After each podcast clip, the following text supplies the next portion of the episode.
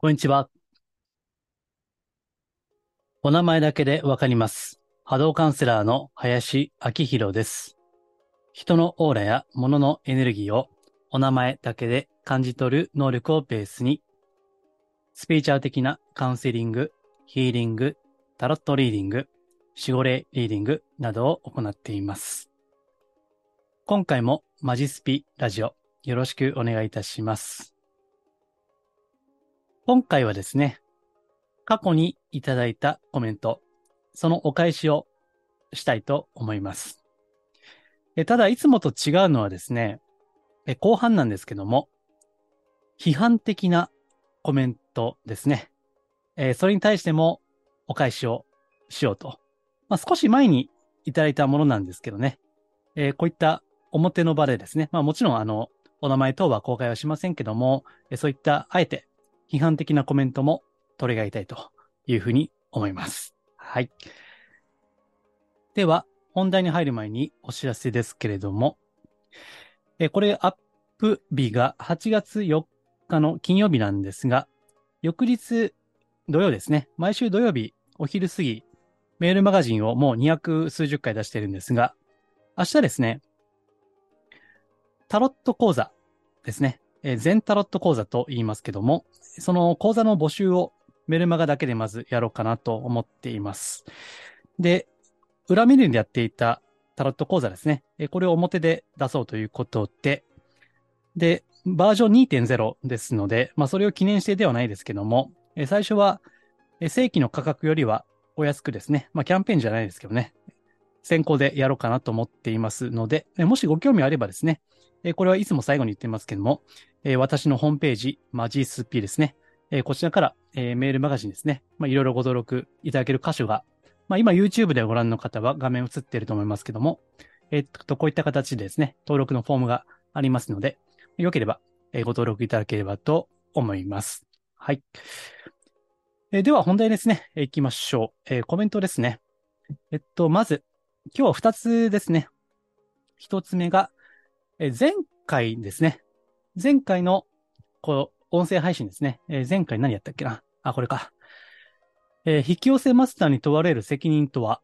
で、ご質問いただいた、引き寄せは早い方がいいんですかというご質問ですね。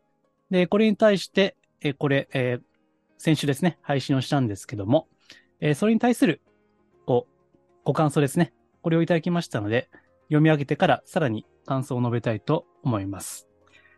YouTube でご覧の方は、その文章、大体全文ですね、えー映していますので、よければ画面をご覧いただきながら、えー耳を貸していただければと思います。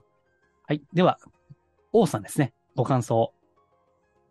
前回の音声配信に対して、引き寄せたいものに対し、自分の準備ができた時こそが受け取る時なのだと納得いたしました。で、前回の内容を3つのポイントにですね、まとめていただいてるんですね。えーこれが素晴らしいなと思いましたけども。はい。まず1つ目。その対象を深く求めること。2つ目。それが自分らしいものであること。3つ目。自分の成長が対象に見合うものであること。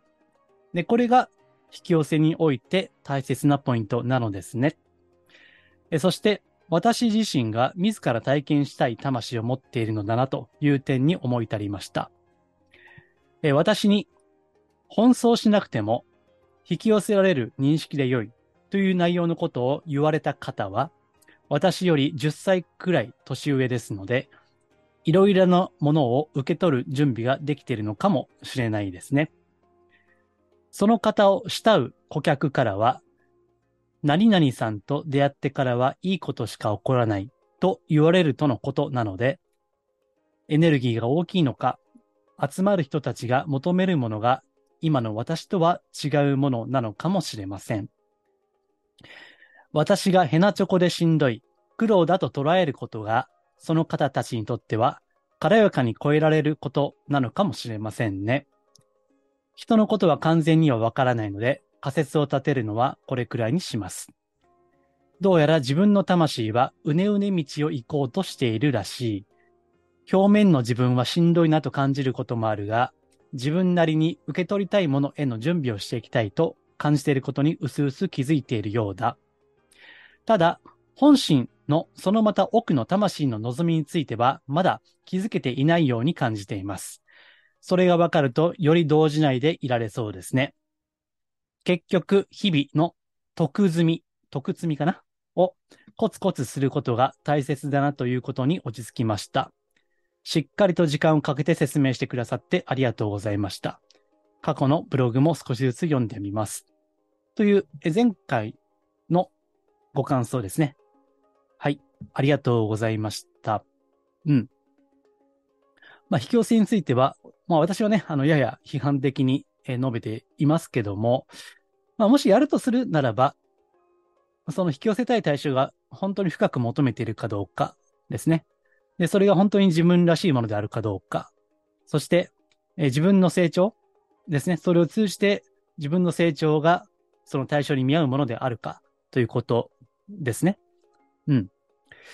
で、えー、このですね、奔走しなくても引き寄せられる認識で良いということをおっしゃる方が、まあ、この方の10歳ぐらい年上の方にいらっしゃるということですね。で、これについては前回言った通りですね、え、奔走することが必要な人もいるだろうし、ね、頑張ってね。だから、あの、起業なんてそうですけど、まあ最初の3年、あるいは2年は、まあ死ぬ気で頑張るとかね、まあ私も言われてきましたけども、私はまあ、私個人的には死ぬ気ではやってないですけどね、マイペースでやってきましたけども、まあ中には奔走する必要もある人がいるわけです。でですね、このえー、この奔走しなくてもっておっしゃった方ですね。で、私いつもあの、冒頭でお名前だけでわかりますと言ってますけども、この文脈がわかれば、そしてこの記述に嘘がなければわかるんですね。名前聞かなくてもね。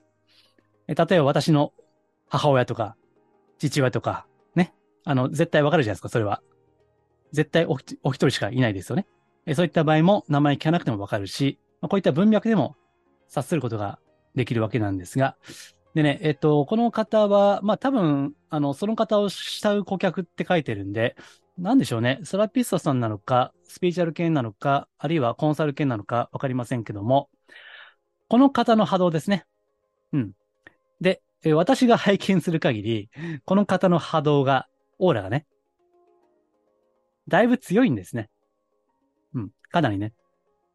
まあ、他にもちょっと言いたいことはありますが、あの、ざっくりね、強いとだけ言っておきます。で、そういった、いわば、なんだろうな、ね、念の力ですね。念ずる力、思いの力が強いという方がいらっしゃるわけですね。まあ、全が全員ではありませんけどね。えー、そういった方はですね、奔走しなくてもいいかもしれない。えー、なぜならば、思いの力が強いので、まあ、もちろん思いだけ強くても、ね、何らかのこの地球は3次元の世界ですから、行動しなければ、まあ、難しいと思うものの、念が強い、思いの力が強いというのは、まあ、だいぶ有利ではあるんですよね。うん。まあちょっとあの、有利ではあるっていう ちょっと濁した言い方をしていますけども、えー、なんでかと言いますと、あの、念の力が強いと、引き寄せる力っていうのは強くなります。まあこれが原則ですね。やっぱ思いの力っていうのは、昔から自己啓発とか心理学とかで言われてる通り、大切ではあるんですね。えところが、この、例えば、社会的に成功している人とか、あるいはこのスピーチャル業界でもいいですし、まあ、わかりやすいのが、YouTuber かな。うん、YouTube やってる人たちね。それで、かなり、こう、人気のある方々ですね。もちろん、もちろん全員ではないんですけども、その一部の方を、波動ね、オーラを拝見していますと、念の力は強いが、がですね、波動自体は重たいという場合があるんですね。うん。えつまり、なんて言うかな。うん。念の力は強いんだけども、だいぶ野心家でもあるということですね。あるいは、何かの執着心ですね。こう、成り上がりたいとか、成功したいとかね、豊かに暮らしたいとか、そういった執着心が強いという場合ですね。こういった場合は、この、その念の力で社会的に成功するということはあるんですね。えところが、うん、やっぱり野望とか野心とか、エゴですね。エゴの波動、エゴの振動波なんですね。まあ、周波数と言ってもいいですけども。えそれが強いので、何か無理がある、そこにね。まあ、これはあの、もうバランスでして、何かを得れば何かを失うという、まあ、それが法則なわけですね。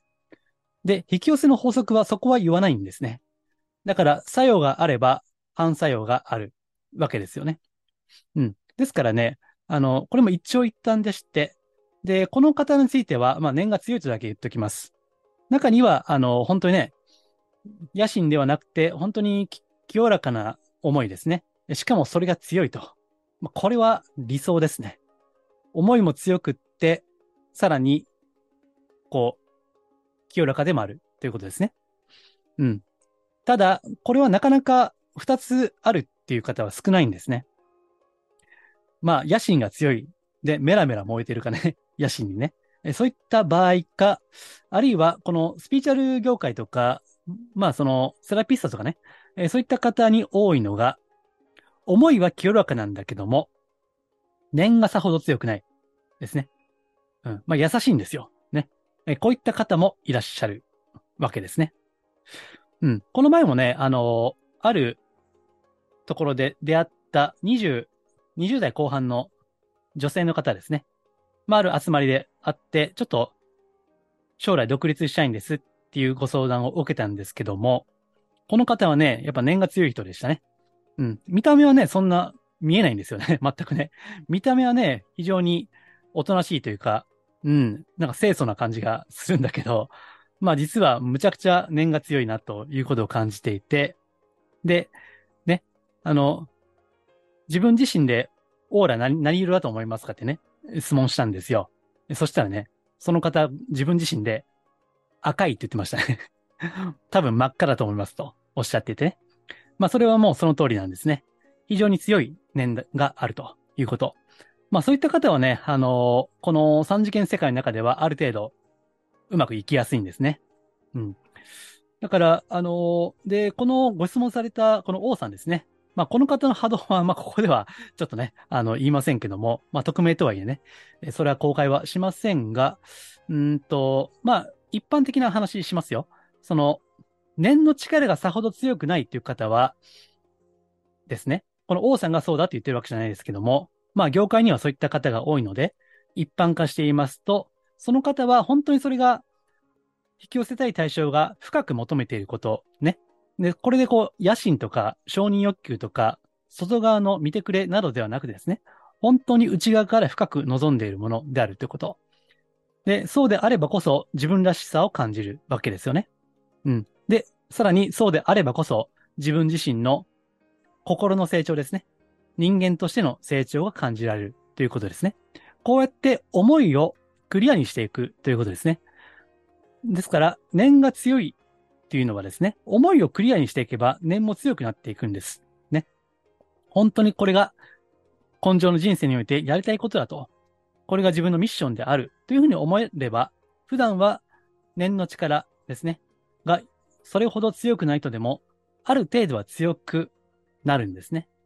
なので、あの、うん。まあ、この王さんはね、もう書いていらっしゃるから、えー、それに沿って言いますけども、うん。あの、まあ、そのやり方、その進み方でいいんではないかなと。だからね、結局、日々の徳積みをコツコツするってね、書いてますよね。まあ、こういうことですね。うん。だからあんまり思い切ってダーンと、ね、あのこう人を出し抜いてとかね、こう何が何でも勝つとかね、えー、そういったことはなかなか難しいと思いますけども、うん。あのコツコツと徳を積んでいくね。うん。まあ、それでじっくりと、しっかりと時間をかけて、まあ、取り組んでいけばいいんじゃないかなというふうに思いますね。うん。まあ、前回も言いましたけども、せっかく引き寄せたのにね、その反作用で、あの、苦しむ人も いるんで、うん。ただまあ、あのー、そうですね。前回言ってないことを言うと、うん、まずは、こう、エゴですね。まずはエゴを満たそうとする努力っていうのも、人によりますけども、その人のプロセスとしては大事かもしれないということもあるんですね。あえてね、あえて野心を行く。ということですね。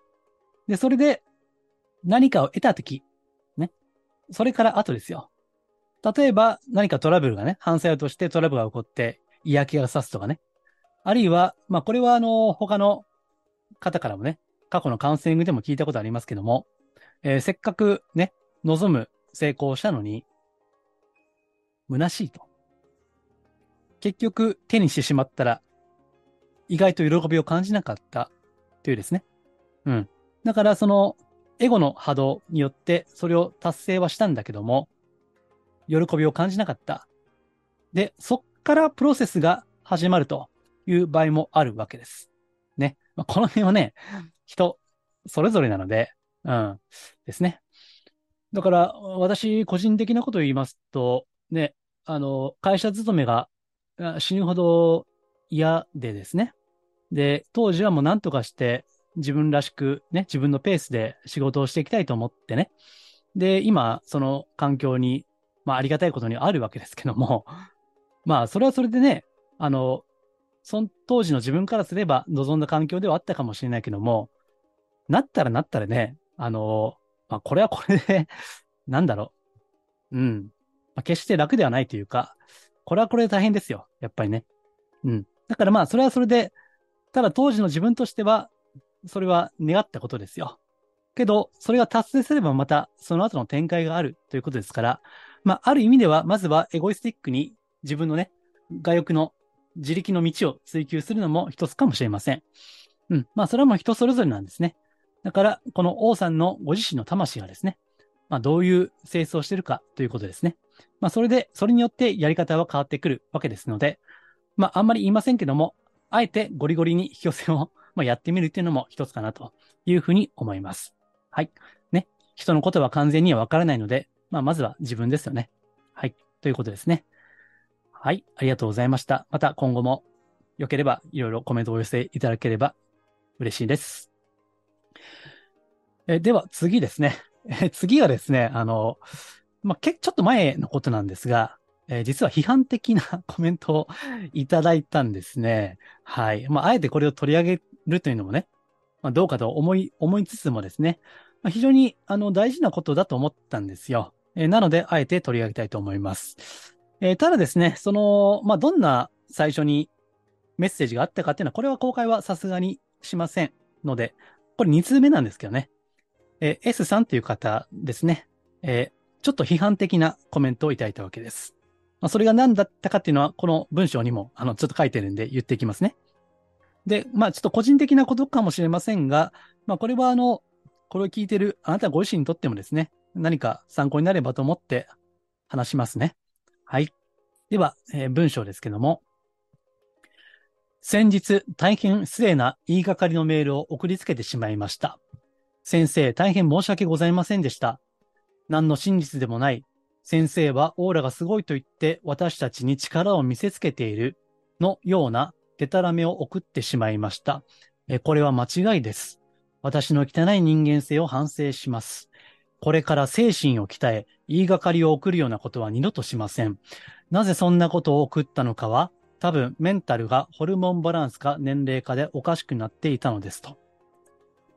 えー、次の日に聞いたら、全く爽やかな放送をされていました。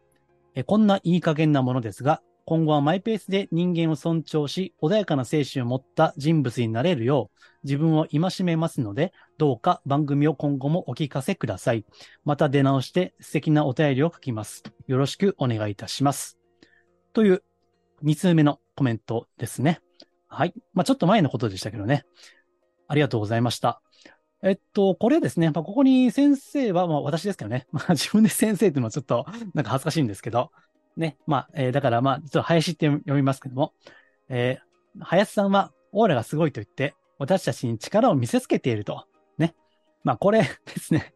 まあ、これはね、うん、私があの、まあ、ちょっと、まあ、変態ですから、冒頭でいつもお名前だけでわかりますと。でね、えー、さっきのコメントも、まあ、文脈がわかれば、別に名前聞かなくてもね、え、その人の波動、まあ、その人の情報ですよね。え、それをこう、垣間見ることができるということ。まあもちろん全部はわかんないんですけどね。まあそれでもね、あのー、非常にまあ特殊な感じでやっているわけですよ。うん。で、えっ、と、この方はですね、まあ、過去何度かメッセージをいただいているんですね。まあ、感想を送ってくださったり、ああとですね、思い出しましたけども、過去の放送の間違いですね。うん。明らかな間違いをご指摘くださったりしまして、なんで、決してあの悪意はないんですよね。で、ただ、あの今回はちょっと言いがかりのということで書いていらっしゃいますけども、えーね、要するに、まあ、これはスピーチャル系あるあるなんだけども、どうだ、俺はすごいだろと。というですね、まあ、こういう力をこう、まあ、誇示するというね、まあそういったのがあるわけですよ。で、こういった指摘をされると、あの、怒ると思いますよね。それね。文句言われるとね、ブチ切れてね。で、本当は気持ち悪いんですけど、あの、お前は地獄に落ちるとかね、言って、寄せばいいのにね、そういったことを言ってしまう人もいるんですよ。ね。まあ、あの、で、ちょっと最初メールいただいたときに、ちょっとこれコメントを、まあ、あの、控えてたんですね。どうしようかな。どどうやってこう、お返事ね、差し上げるべきか、それとも、ちょっと黙っておくべきかね。どうしようかなと思ってたら、まあ、この2通目が、まあ、来たわけなんですよね。うん。あの、ただね、あの私の場合は、実名なんですね。このコメントは。全部実名でなるべくお受けしています。はい。あの、匿名だとですね、まあ、やっぱり難しいと思うんですね。ついつい、その、誹謗中傷になったりとかするわけです。で、特に日本人のそのツイッターですね。まあ、最近 X に変わりましたけども、あの、ツイッターはですね、日本人が一番使ってるんですよね。そして、ツイ匿名によるこう攻撃っていうのは、日本人が一番多いらしいんですね。うん。だから、そういった匿名。まあ、これは逆に言うと、例の同調圧力ですね。まあ、まだ村社会的な文化的なものが残っていて、みんな監視し合うような村社会的なものがあって、まあ、その反動として、SNS の世界では匿名で、こうして叩いたりね、いうこともあるわけです。ただ、この方は実名で送っていただいていますので、まあ、それはね、非常にありがたいですよね。言えますか？実名で。こういうことを。普通なかなか言えないでしょ？私もたまにあの、こういった匿名で、ね、なんていうか批判的なコメント、たまにですよ。私 YouTube でもコメント開放してないんで、あんまりないんですけども、まあそれでも他の媒体だとね、時折あるんですけども、うん、でもそういうのとは違って、これはまず匿名ですから、まあ、非常にありがたい話ですよね、これはね。で、あの、こういったこと、まあこの S さんが、自らの間違いでしたと反省されて、まあこうしたね、あの、ええっとね、別にあの、これから精神を鍛え、言いがかりを送るようなことは二度としませんと。まあ別に精神鍛えなくていいですからね。あの、修行みたいなね。そういうことをすると逆に逆効果もあり得るんで、まあ別に精神は鍛えなくていいので、まあなので、まあ今後こういったコメントをするときは、まあ特にあの、苦言とかね、ちょっと、うん、もしかしたら傷つくような、ね、そういった内容の場合は、例えば一日放ってね、まあ寝て起きてからもう一回見直してみるとか、まあ置いた方がいいのかなと思います。うん。で、えーこれを聞いてるあなた自身も、なんか、あのーこういったことありませんかね？ちょっとすれ違いと言いますかね？勘違いとか。で、こういう時にどうするかですね。で、この方はもう、あの、100%自分に非があるということで、ね、謝罪をしてくださったわけですけども、さあ、スピーチャー的にはですよ。ね。あるいは心理学的にはと言ってもいいかもしれませんけども、こういう時に、ね、もしかして1%でも、1%でも自分にこういったね、オーラがすごい、オーラが見えるすげえだろうと言ってね、私たちに力を見せつけているということが、その思いが1%でもないだろうかということですね。え、これを振り返ってみるということが大事なわけです。たとえそれが、その、言われのない批判や抽象であったとしても、そのメッセージが自分に来たということは、これは何かあるんではないかということですね。これがメッセージだとしたら、という問いが大事なんですね。うん。メス、スピーチャル系でメッセージというと、まあ私最近はあの公開はしてませんけども、ね、あの、カウンセリングで時々お受けしている守護霊リーディングとかね。で、これは守護霊のメッセージっていうね、まあ直感で感じたことをお伝えするというカウンセリングやっているわけですけども、こういった、まあ守護霊とか、いわゆるチャネリングとかね、まああるいはさっきも言いましたけど、あの、タロットね、タロットリーディングもある意味では霊感なんて言いますから、そういったメッセージを受け取ると、ね、カードからメッセージを読み解くっていうことですね。これもメッセージではあるんだけども、日常においては、こういった人間関係ですね。人間関係におけるメッセージということですね。これが大事なんですね。例えば、この前も、あの、霊気ヒーリングの講座がやってるんですけどね。そこでいらっしゃった方がおっしゃってました。自分、まあ、あの、そお母さん、その方お母さんなんですけどね。自分の子供がアトピーになった。というね、そういうことをおっしゃっていて。で、その時に、その、環境とか、そのお子さんの生まれ持ったね、性質とか、遺伝とか、それももしかしたら何らか原因があるかもしれない。衣食住の中に原因があるかもしれない。ところが、そのお母さんは、あ、これは自分の生き方だと。自分の生き方の間違いだと。そういうことを受け取ったわけです。それはね。単にお子さんの、お子さんが原因だということじゃなくて、自分にメッセージが来てる。これはね、子供を通じてね。そうやって受け取って、そして自分の生き方をこう、見直していったわけですね。で、その結果、なぜかですよ。まあ、これ不思議ですけどね。なぜかお子さんのアトピーが収まったと。まあもちろんその医療的な処置もやったし、食生活の環境ですね。その改善もしたということはあるんだけども、根本的には自分を見つめ直したということですね。うん。これが人間関係におけるメッセージ。とりわけ家族は大事ですね。とりわけ家族からのメッセージですね。なので、たとえ自分と関係ないことであっても、直接的には関係ないことであっても、もしかして自分に何かあるじゃないか。という、この見立てですね。これはとても大事なことですね。ですから、この、まあ、言いがかりとは、このおっしゃってはいるけれども、これはもしかして自分の中にですね、まあ、そう意識はしていないけども、なんか調子こいてね、どうだ、俺すげえやろ、みたいな。どやみたいなね。そういったのはあるんじゃないかということね。それは、うん。それが正しいかどうかはさておき、振り返ってみるということが大事なわけです。で、こうしたことは、自分に不都合のことは、なかなか自分でね、気づきにくいわけですから。ね。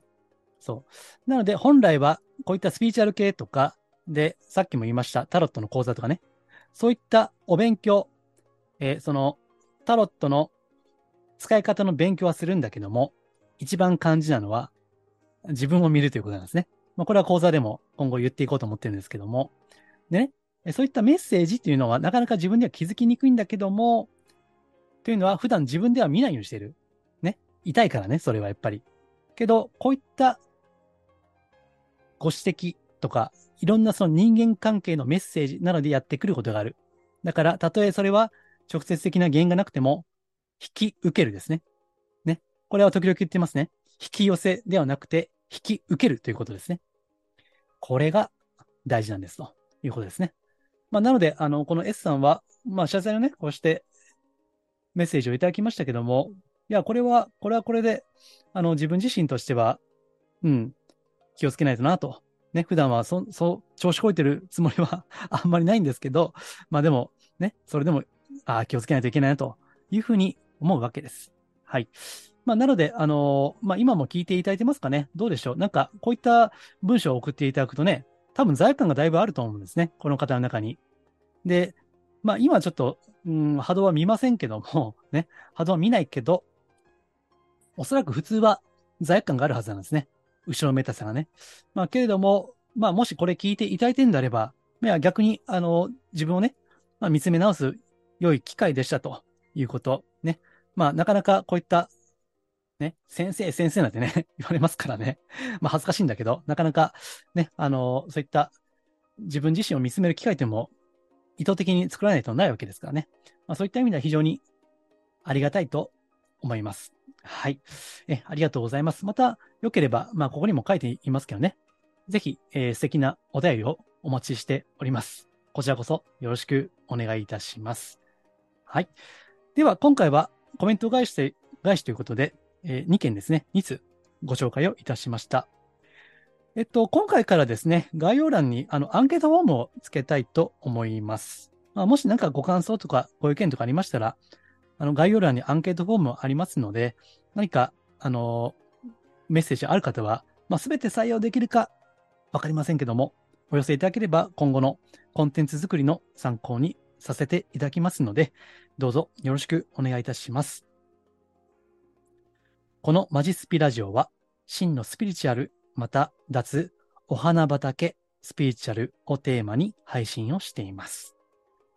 では、今回は以上です。ありがとうございます。